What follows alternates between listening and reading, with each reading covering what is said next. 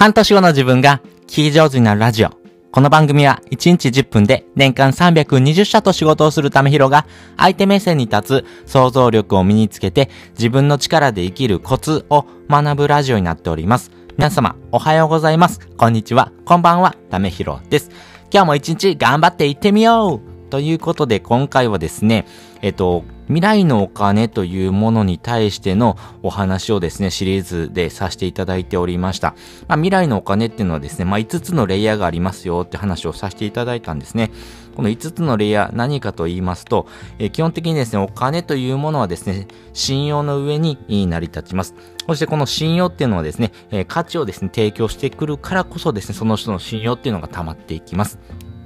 でもですね、その土台となるものはですね、えー、健康な体とですね、あとは時間の使い方ですね。まあ、ここをですね、ちゃんと地盤をですね、ちゃんと築いておくとですね、えー、価値というものをですね、提供していってですね、それが継続していくことによって信用が溜まってですね、その信用をお金に変えるということができるというふうなですね、5つの例がありますよっていう話をさせていただきました。そして今回はですね、この未来のお金の形がどんどん変わってますよっていうお話をですね、したいなと思ってます。ちょっと難しい話になるかもしれませんが、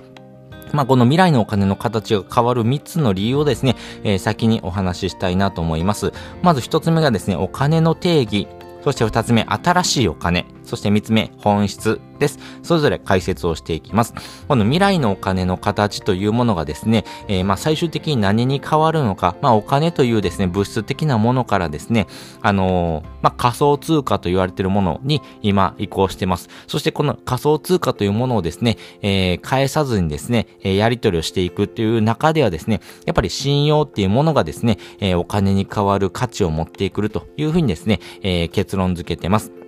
まあ、それについてのですね、3つの理由をですね、えー、これからお話ししていこうと思います。まず1つ目ですね、お金の定義なんですけども、お金っていうものはですね、えー、外部化された信用です。わかりますか？お金というものは、えっ、ー、と、外部化された信用ですね。なので、あの、信用っていうものからですね、えー、この人にお金を払っても大丈夫だなと思ってですね、お金を払うわけです。なので、えー、物が欲しいからお金を払うというふうなですね、えー、経済からですね、この人からお金、えー、この人からですね、何か買いたいなと思うようなですね、えー、人をですね、介してですね、お金というものをやり取りする信用経済にですね、どんどん移行してます。なので、お金というですね、物質的なものをですね、え、持ち合わせてる人っていうのはですね、え、極論信用が高いというふうにですね、え、言い換えることができます。なので、え、今ですね、外部化された信用っていうところはですね、あの、一定のですね、え、割合でお金をですね、受給できるようになっておりますが、これからはですね、よりこの信用っていうものをですね、持ち合わせてる人にですね、どんどんお金が集まってきますし、この信用がない人にはですね、どんどんお金が集まらないっていうようなですね、仕組みに変わってくるかなというふうに思います。で、二つ目ですね、新しいお金なんですけども、これ、えー、イコールですね、仮想通貨のことだと思ってください。まあ仮想通貨今 怪しいなと思ってる方もですね、いらっしゃると思うんですけども、未来のお金の形というものはですね、あの、現在物質的なお金、皆さんですね、えー、1万円からですね、1円玉までですね、えー、持たれてると思うんですけども、このお金というもの、この物質的なですね、ものというものからですね、えー、仮想通貨、そうですね、えー、仮想通貨ということなので、物を返さずに、要はですね、えっ、ー、と、物質的なものからですね、え、数値的なもののですね、やり取りということがですね、え、発達していきます。まあ、お金っていうものをですね、運ぶっていうのはですね、結構お金がかかりますし、まあ、それによってですね、えお金っていうもののですね、価値というのがですね、少しずつ薄れてきます。え特にですね、え日本と海外とのやり取りということを、えー考えるとですね、やっぱり国と、国とのですね、えー、関係性というところとですね、あとは国家のですね、えー、まあ、経済レベルというところがありますんで、まあ、一元化されてないということなんですね。なので、えー、日本からですね、アメリカにお金をですね、えー、送ろうと思うとですね、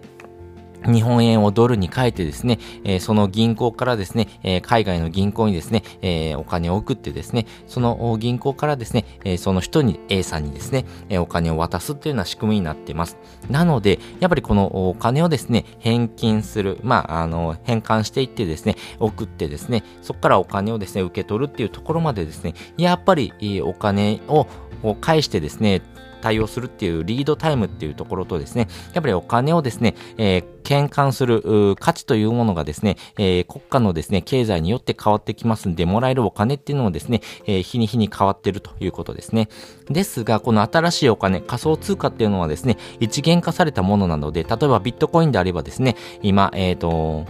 1ビットコイン700万ですかね、ぐらいのですね、価値があるっていうふうに言われてます。まあ、このですね、ビットコインであればですね、世界中のですね、えー、人にですね、お金をですね、えー、渡したり、そしてお金をもらったりすることができますんで、グローバルにですね、展開していく上ではですね、この仮想通貨っていうものをですね、介してですね、えー、商品のやり取り、それに対しての対価というものをですね、お払いし、えー、払って、え、それを受け取って、っていう形のですね、え、お金の流れというのがですね、できてきます。なので、え、今までですね、え、お金というものがですね、あの、物質的なものからですね、え非物質的なですね、ものにどんどん移行しているということですね。なので、え今まではですね、え物があるということの安心感だったんですけども、これからはですね、仮想通貨というものを介してですね、お金のやり取りというものがですね、えなっていきます。ただですね、この仮想通貨というものをですね、返したですね、未来のですね、お金の仕組みというところもですね、少しずつ変わってくるのかなというふうに思ってます。あの、お金をですね、得るというものはですね、現在ですね、えー、資本主義経済と言われているものからですね、少しずつですね、えー、時間主義経済っていうに移行してます。まあ、この時間主義経済っていうのはですね、やっぱり、時間を持っている人がですね、やっぱり優位であるということですね。なので、えー、社長さんとかですね、あとは投資家はですね、時間をたくさん持ってますよね。で、その時間を使ってですね、お金を稼ぐことができるんですけども、やはりですね、労働者というのはですね、自分の時間をですね、払ってですね、お金を稼いでいかないといけないというようなところがありますんで、やっぱり自分の時間に対してのですね、価値というものがですね、時給で決まってくるというふうな経済ですね。そこからですね、えー、基調主義経済というものに変わっていきます。これは仮想通貨を通してですね、えー、お金というもののやり取りがなりますんで、まあ、トークン上でですね、えー、お金のやり取りが発生した場合ですね、記帳されていくというのはですね、えー、仕組みになっていきます。そしてですね、この基調主義経済っていうようなですね、えー、もののですね、やり取りの中でですね、本質的に大切になってくるのが、えー、信用というものですね。信用があるからこの人にお金を払ってもいいよねということなので、えー、お金のやり取りが発生します。なので、えー、人にとってですね、えー、この人はめちゃめちゃいい人だなっていうことをですね、えー、そういう行動をすればですね、お金が貯まっていくっていうことですね。なので、えー、誰かを助けたらですね、えー、その対価として、えー、キャッシュがいただける。そして、えー、人に対してですね、何か悪いことをしてしまったらですね、えー、キャッシュをですね、受け取ることができないというふうなですね、えー、基調主義経済になります。そしてこれがですね、え世界中でですね、まあ、あの、非物質化してますんで、やっぱりここをですね、えー、基調主義というところからのですね、脱却っていうものですね、えー、最終的にはですね、信用っていうものをですね、返してですね、えー、お金のやり取りから信用っていうものを返してですね、え、やり取りがですね、進んでいくような経済に変わっていくんじゃないのかなというふうにですね、思ってます。この信用っていうものがあればですね、この人にお金を払ってもいいよねっていうものからですね、えー、信用されてるから、えー、じゃあ、お金、ではなくてですね、お米を渡しますよとかですね。まあ本当にですね、えー、物々交換みたいなですね、えー、形のですね、主義に変わっていくんじゃないのかなと思ってます。その中でですね、やっぱり信用持ちというものはですね、えー、誰にも勝つことができないような仕組みをですね、作ることができるということですね。なので最終的にですね、えー、本質というところはですね、やっぱり信用されるというふうなですね、仕組みをですね、作っておけば作っておくほどですね、えー、これからの時代、この信用持ちというものがですね、え、お金に変わるですね、え対価としてですね、非常に大事になっていきますから、やっぱり困ってる人をですね、助けてあげる、ここのですね、考え方をですね、ちゃんと自分の中で構築していくような仕組みを持っておきましょうということです。ちょっと難しいお話になりましたけども、未来のお金の形っていうのはですね、え、現在のお金というものからですね、非物質化、仮想通貨を通してですね、え、お金のやり取りが発生していきます。そしてこのお金というものをですね、え、信用というものが成り立ってるんですけども、この信用っていうものがですね、お金の価値以上にですね、高まっていきますんで、この信用っていうものをですね、介してですね、え信用のスコア、をですね、多分、個人がですね、持ってますんで、この信用スコアによってですね、お金というものを返さずに、えー、何かものをですね、得るというふうなですね、えー、価値にどんどん変わっていくというふうな流れになってますんで、今からですね、信用持ちをですね、えー、まあ、持っておくような、えー、そのような仕組みをですね、持っておきましょうということです。ということで本日もですね、お聞きいただきましてありがとうございました。あの、今回のですね、お話ちょっと難しかったと思うんですけども、まあ、えっ、ー、と、5つのですね、シリーズを通してですね、やっぱりお金というもののですね、えー、考え方、そしてお金はね、何のために得るのかっていうところをですね、ちゃんと考えていく方がいいと思います。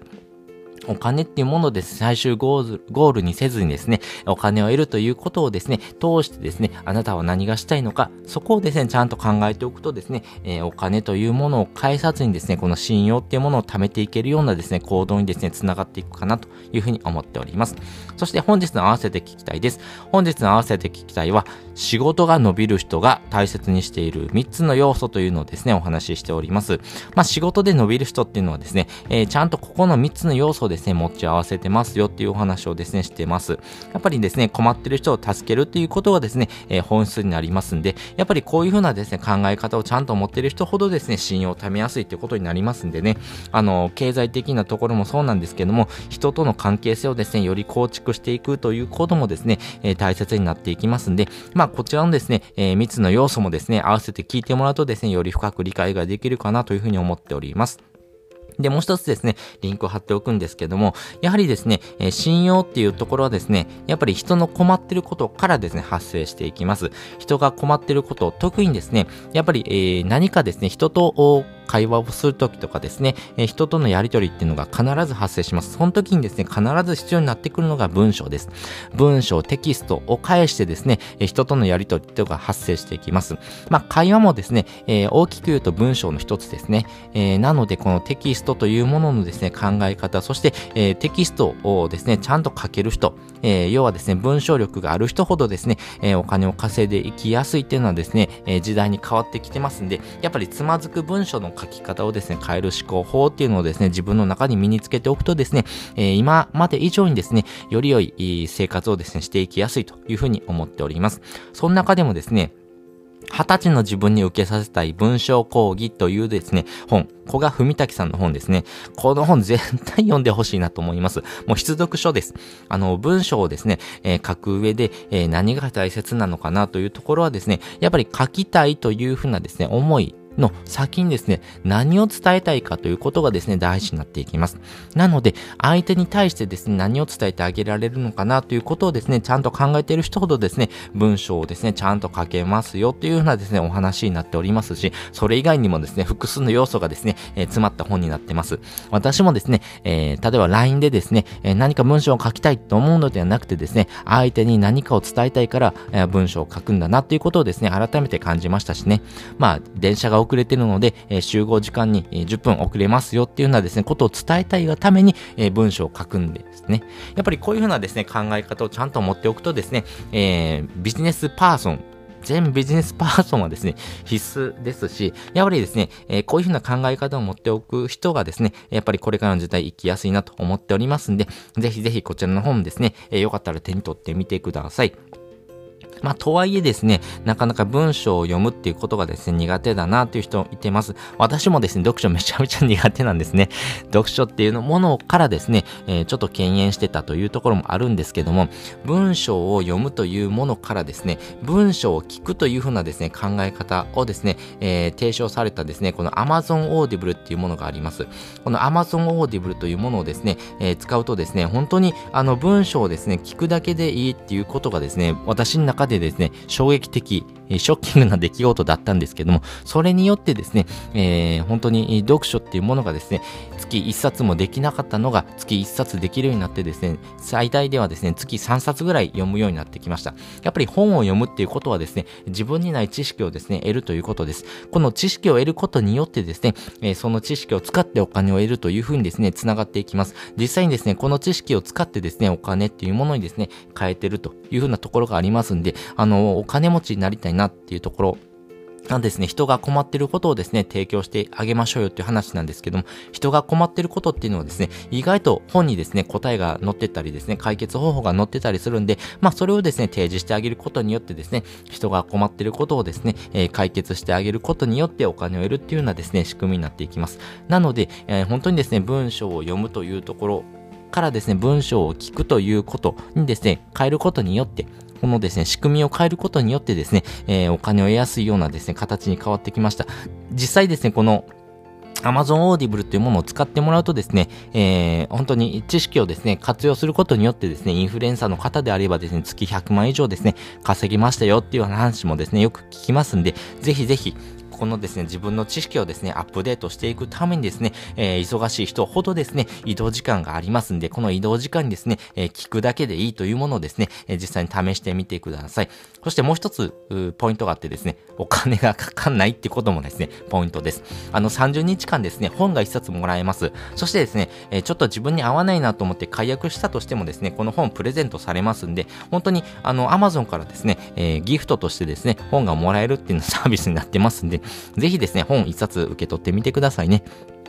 まあそういったところもありますんで、ぜひですね、この Amazon Audible、読書が苦手だなっていう人ほどですね、お金を稼いでいくポイントになりますんで、ぜひ、えー、この使い方をですね、えー、ちょっと見てみたいなっていう方はですね、ちょっと私がまとめた記事をですね、貼っておきましたんで、えー、ぜひそちらも見てみてください。ということで本日もですね、お聴きいただきましてありがとうございました。また次回もですね、よかったら聞いてみてください。それじゃあ、またね。